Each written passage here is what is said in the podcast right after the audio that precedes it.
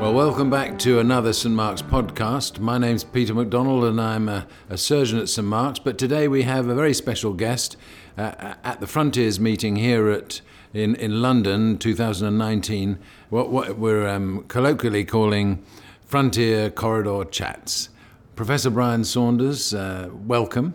Thank you, Peter. Pleasure to be here. And this is very informal. And Brian is the most senior gastroenterological endoscopist at St Mark's and a successor, if I may say, to Christopher Williams, and has much experience internationally and nationally. And he's going to talk about something very banal, which I think is of great interest to anybody doing a colonoscopy, literally the technique of insertion and the special ways he's found to aid that, given that the scopes and the things we're now trying to do with scopes have changed quite a lot. So, Brian, tell us your techniques. Peter.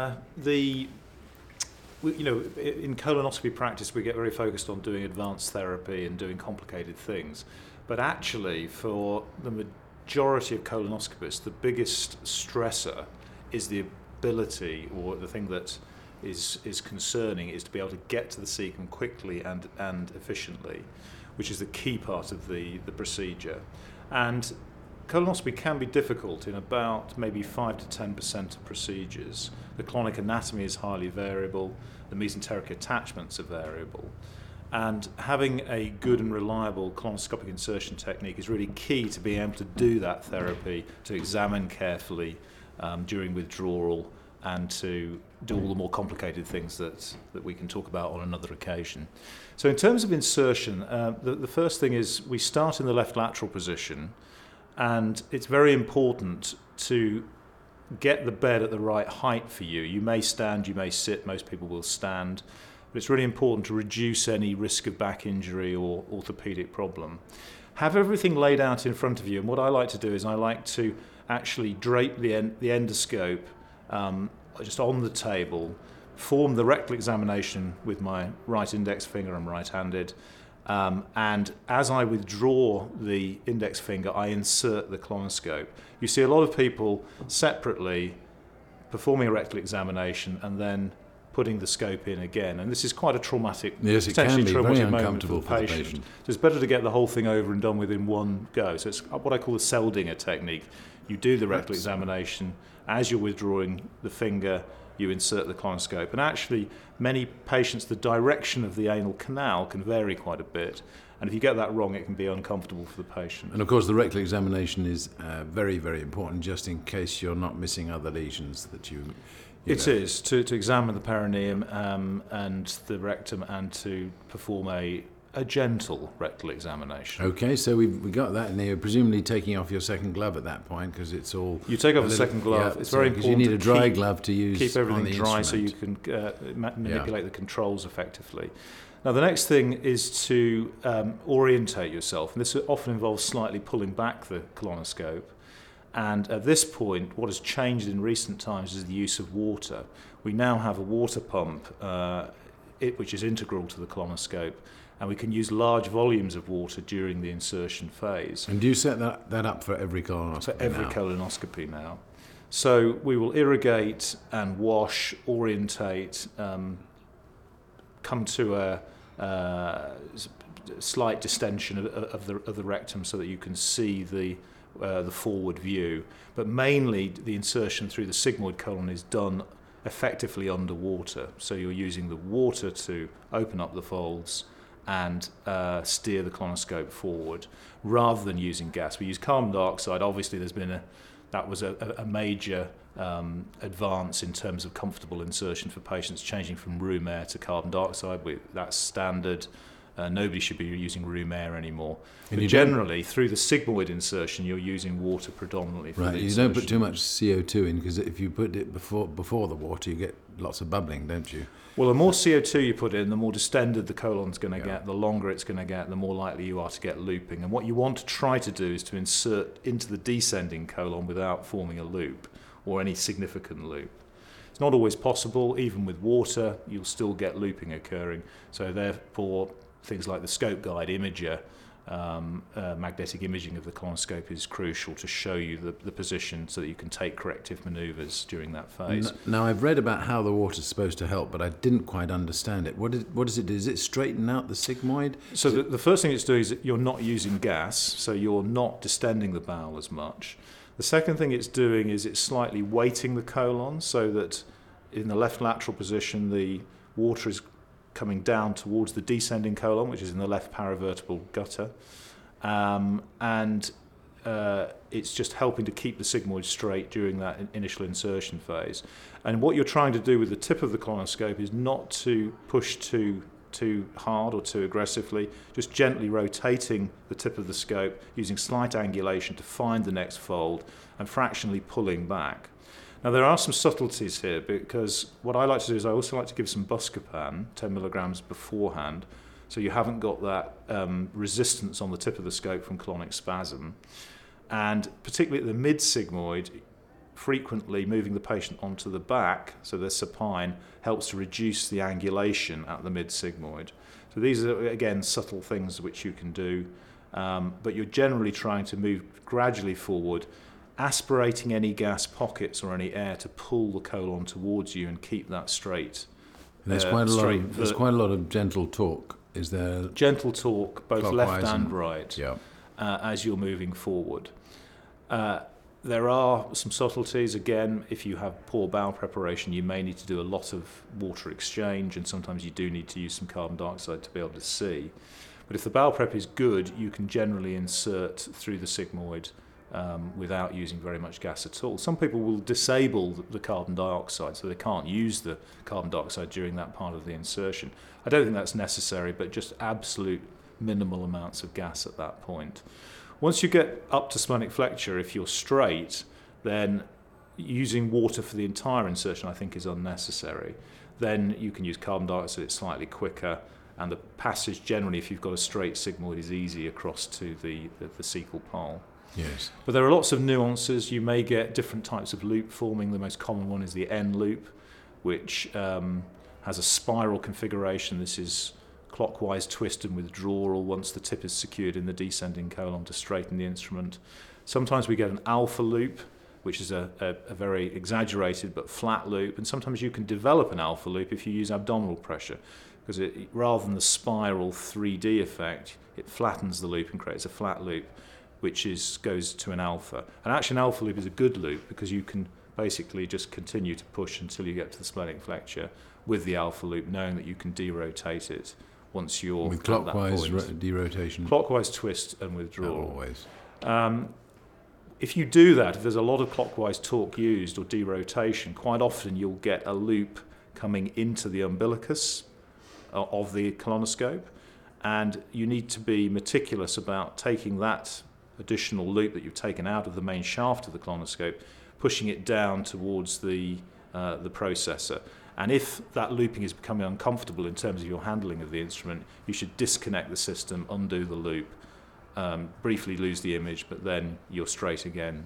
So we're up at the splenic flexure now, and what's the next move? Do we change position at this point? So splenic flexure, generally, you get a better view across the transverse with the patient supine on their back. So movement of position is useful at that point.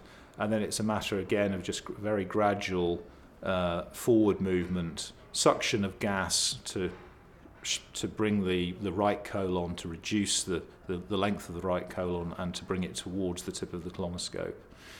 In many patients, because the transverse colon is free on a mesentery, you'll get a deep transverse loop forming. And in those patients, gentle pressure, very low in the abdomen, almost down in the pelvis, pushing upward can be very useful, just to deflect the force from the scope towards the proximal transverse colon. And it's a matter across the transverse of often advancing a little and then pulling back to lift the transverse, advancing and lifting. Eventually getting to the hepatic flexure, using suction, and once the tip of the scope passes around the hepatic flexure, then you can straighten and pull right back, eventually then passing down to the cecum. And most insertions, you should only have 70 to 80 centimetres of scope inserted into the patient. Getting round the hepatic flexure can occasionally be awkward. Do you have any tricks there? Again, this is brought to life when you use magnetic imaging. You can see whether it's deep transverse looping or whether it's recurrent sigmoid looping. So you may direct hand pressure accordingly. Lying the patient very flat or back over to the right or left lateral positions can be useful at that point. Sometimes even putting the patient supine on the belly can be helpful, gives generalized abdominal pressure. So you may try one position after another until it goes. And yes, but guided ideally by magnetic imaging. Another trick which can be useful sometimes is to use the diaphragm, get the patient to take a big breath in. That flattens the diaphragm and slightly pushes the tip of the scope at the hepatic flexure down towards the ascending colon. That can be very useful sometimes, and quite a dramatic shift of several centimetres. Yes. I always feel that, don't delay turning the patient if you need to. Position changes both during insertion and withdrawal are crucial to get the optimal position. Sometimes, of course, the anatomy is against you and you have unusual adhesions. They may occur anywhere. Post-surgical adhesions may be from pelvic surgery in the sigmoid colon, but equally post-cholecystectomy or post any abdominal surgery, gastric surgery, for instance. You can get unusual adhesions in the transverse colon, hepatic flexure area. So you have to be cognizant of that, and no colonoscopist on the planet has 100% cecal intubation rate. There will always be a small percentage where it's just not safe or possible to do. There are tricks to get round in a higher percentage, the most common one being the use of a gastroscope or a pediatric colonoscope if there's a fixed sigmoid colon. But equally, sometimes the bowel is very long. About 20% of patients would have what we would describe as a long colon, and in those patients, use of a device such as the endocuff, which secures the tip of the scope and allows you to anchor the tip and then straighten the scope more effectively, can be useful. And we also have double balloon colonoscopy, which is also good. The two balloons, a bit like going through the small bowel, they anchor the mobile colon and allow you to progress. And you sometimes find yourself using that in the colon, yes, not just the small bowel and the difficult. No, it's very useful in the colon in certain patients with very long colons. And then getting down to the tip of the cecum, sometimes it's difficult. Is it a suction mostly? It is difficult. You can use suction. Repositioning to the right lateral position is particularly useful for this. The abdominal, the intraluminal contents will tend to fall back towards the hepatic flexure, giving you a much better open view of the cecal pole. And of course, the cecum is an area where there's a lot of pathology, so you need to be absolutely meticulous that you've seen the cecal pole in detail, photo-documented it, and look round the back of the ileocecal valve. It's easy to miss a cancer, small cancer, on the back of the ileocecal valve or right in the cecal pole. In some of these programs, they ask whether we've done a J manoeuvre in the cecum. Is that obligatory? It's not obligatory. J manoeuvre anywhere is not obligatory. You have to be careful. You can perforate, performing even rectal retroflexion. You mentioned that this morning in your talk. And some rectums are narrow, some right colons are narrow. It's worth just attempting gently, but if it's not going, don't force the issue. It certainly is not obligatory. What's obligatory is to take your time and to look carefully, be it in forward view or retroflexion. And finally, the terminal ileum, how often do you make yourself go in there if you're not really interested in a particular patient looking at small bowel disease, or do you insert the colonoscope into the terminal ileum every time? No, I don't insert every time. If the indication for the procedure is mainly bowel cancer screening or polyp follow-up or a non-diarrheal indication, then I don't think there's any necessity to go into the terminal ileum, as long as you photograph the appendix orifice and the ileocecal valve well. Of course, it's a good thing to do, because you practice getting into the terminal ileum for the times that you do need to get in.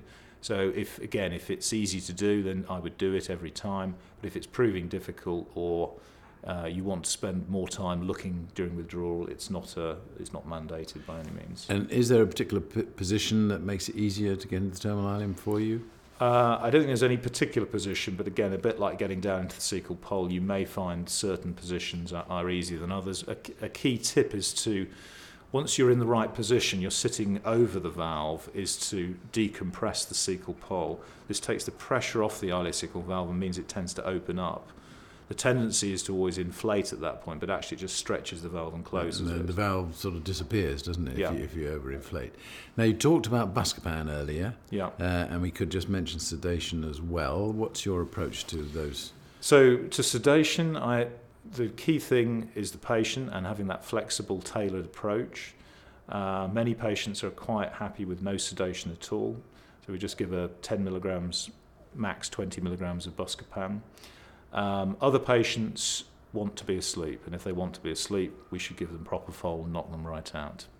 But there are some who just want to feel that they've had something. Some patients in between will want a small dose of sedation, so small doses, 50 milligrams of fentanyl, 1 to 2 milligrams of midazolam is usually quite adequate. Yeah, keep it low for safety reasons as well as yes, and for efficiency reasons and for all sorts of reasons. But if a patient is really has been traumatised, as some patients have, unfortunately, by colonoscopy, and they want to be asleep, we should give them that option. Yeah, and that means having the anaesthetist there and giving them propofol.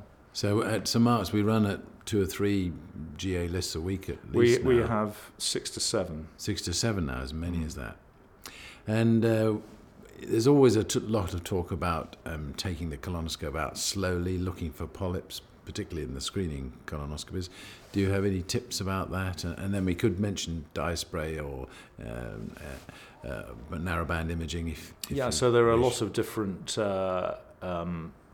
adjuncts, if you like, to the examination process now. There are caps, there are endocuffs, and there are different modalities with which we can interrogate the mucosa, narrowband imaging, blue light imaging, we can use dye spray. These are all very small additions compared to actually just doing the examination properly, which means taking your time, distending the bowel so that you can see adequately, changing the patient's position so that the bowel that you're examining is distended. The bowel will be collapsed in various different positions. So if you try to examine, for instance, the descending colon in the left lateral position, the bowel will be collapsed and you're unlikely to see it very clearly. If you move the patient to the right lateral position, it opens up and you can see it. You can aspirate fluid in that area. Everything becomes easier. So it's looking carefully. It's knowing what you're looking for, of course, is also important, and we're now looking for very subtle abnormalities such as sessile serrated lesions and flat lesions. We're looking for colour, contour change. The biggest advance, I think, in recent years in terms of detection has been the endocuff, because this allows you to open out the folds, the haustral folds. There may be up to 100 in the average colon. It can be quite prominent, and the endocuff allows you to open out the folds very nicely and give a more longitudinal tubular view, which improves detection. In bowel cancer screening, there's a 10% increase in ADR. So are you using it routinely in bowel cancer? Within bowel cancer screening, yes. What about ordinary diagnostic?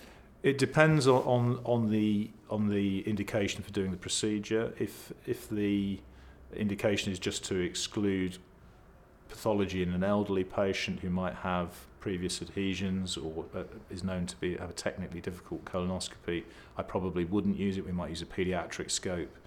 But if the underlying indication for doing the procedure is to exclude polyps or as a polyp prevention, then I would use it in most patients. Not all, and there are caveats to when I wouldn't use it. Anal pathology, the insertion through the anal canal can be slightly more traumatic. If anybody has an anal stenosis or significant hemorrhoids, you shouldn't use it. So hence the need for the rectal examination in the first place. Exactly. And maybe a history before you do it. Exactly. Right, and in terms of you're looking for polyps as you come out and using various adjuncts, as you've called them, we get to the rectum and we have the business of retroflexion of the rectum. Now, most of these programs ask us whether we've done it or not as a key KPI. But as you said this morning in your talk to the Frontiers, there is a small but not negligible perforation rate being recorded. So we have to do that very carefully. And if it's too painful at any moment, you should stop. Off. But obviously if you can't do it, you then have to be meticulous about looking in the forward view. If you use a device like the endocuff or the plastic cap, then actually you can see in the forward view. You don't particularly need to retroflex. And it's all about doing an adequate examination. There are certain areas that I always like to double check, and the rectus sigmoid is one of those. As you fall back from the sigmoid colon into the rectum, that's an area where there's a lot of pathology and it's quite easy to miss things. So you go back in once you've done that? I've just examined that a couple of times to make sure that's okay. Around the flexures, again, it's very easy to miss things, so sometimes you have to push forward to almost the scope to come backwards to show you the flexures. Yes. To be careful there. The cecal pole and round the back of the ileocecal valve, again, crucial. And the low rectum. It's quite easy to miss pathology very low in the rectum. And this is why, ideally, you would retroflex, but not if it's proving difficult to do. But if you haven't retroflexed, be very careful to look in the forward view. Right, I think we've covered it pretty well. At St Mark's, certainly every patient gets a copy of all the pictures and the report, which to allow them to remember it, especially if they've had some sedation, they won't remember it sometimes. This has emergency contact numbers on it as well in case there's any problem. That's very important. And if you can incorporate the photos onto the endoscopy report, it makes it a much more comprehensive document. And it's often when you're explaining to patients what you've found, if you can show them those photos, it makes it easier. Well, thank you very much, Professor Saunders, for a very detailed and interesting explanation of the basics of colonoscopy. I think for a lot of people listening, that will be most useful, and I hope that they'll put some of those things into practice to help them do the colonoscopies that they do even better than they have up till now. So thank you very much for listening, and we look forward to welcoming you to another podcast at a later date. Thank you very much, Professor Saunders. Thank you, Peter. It's been a pleasure.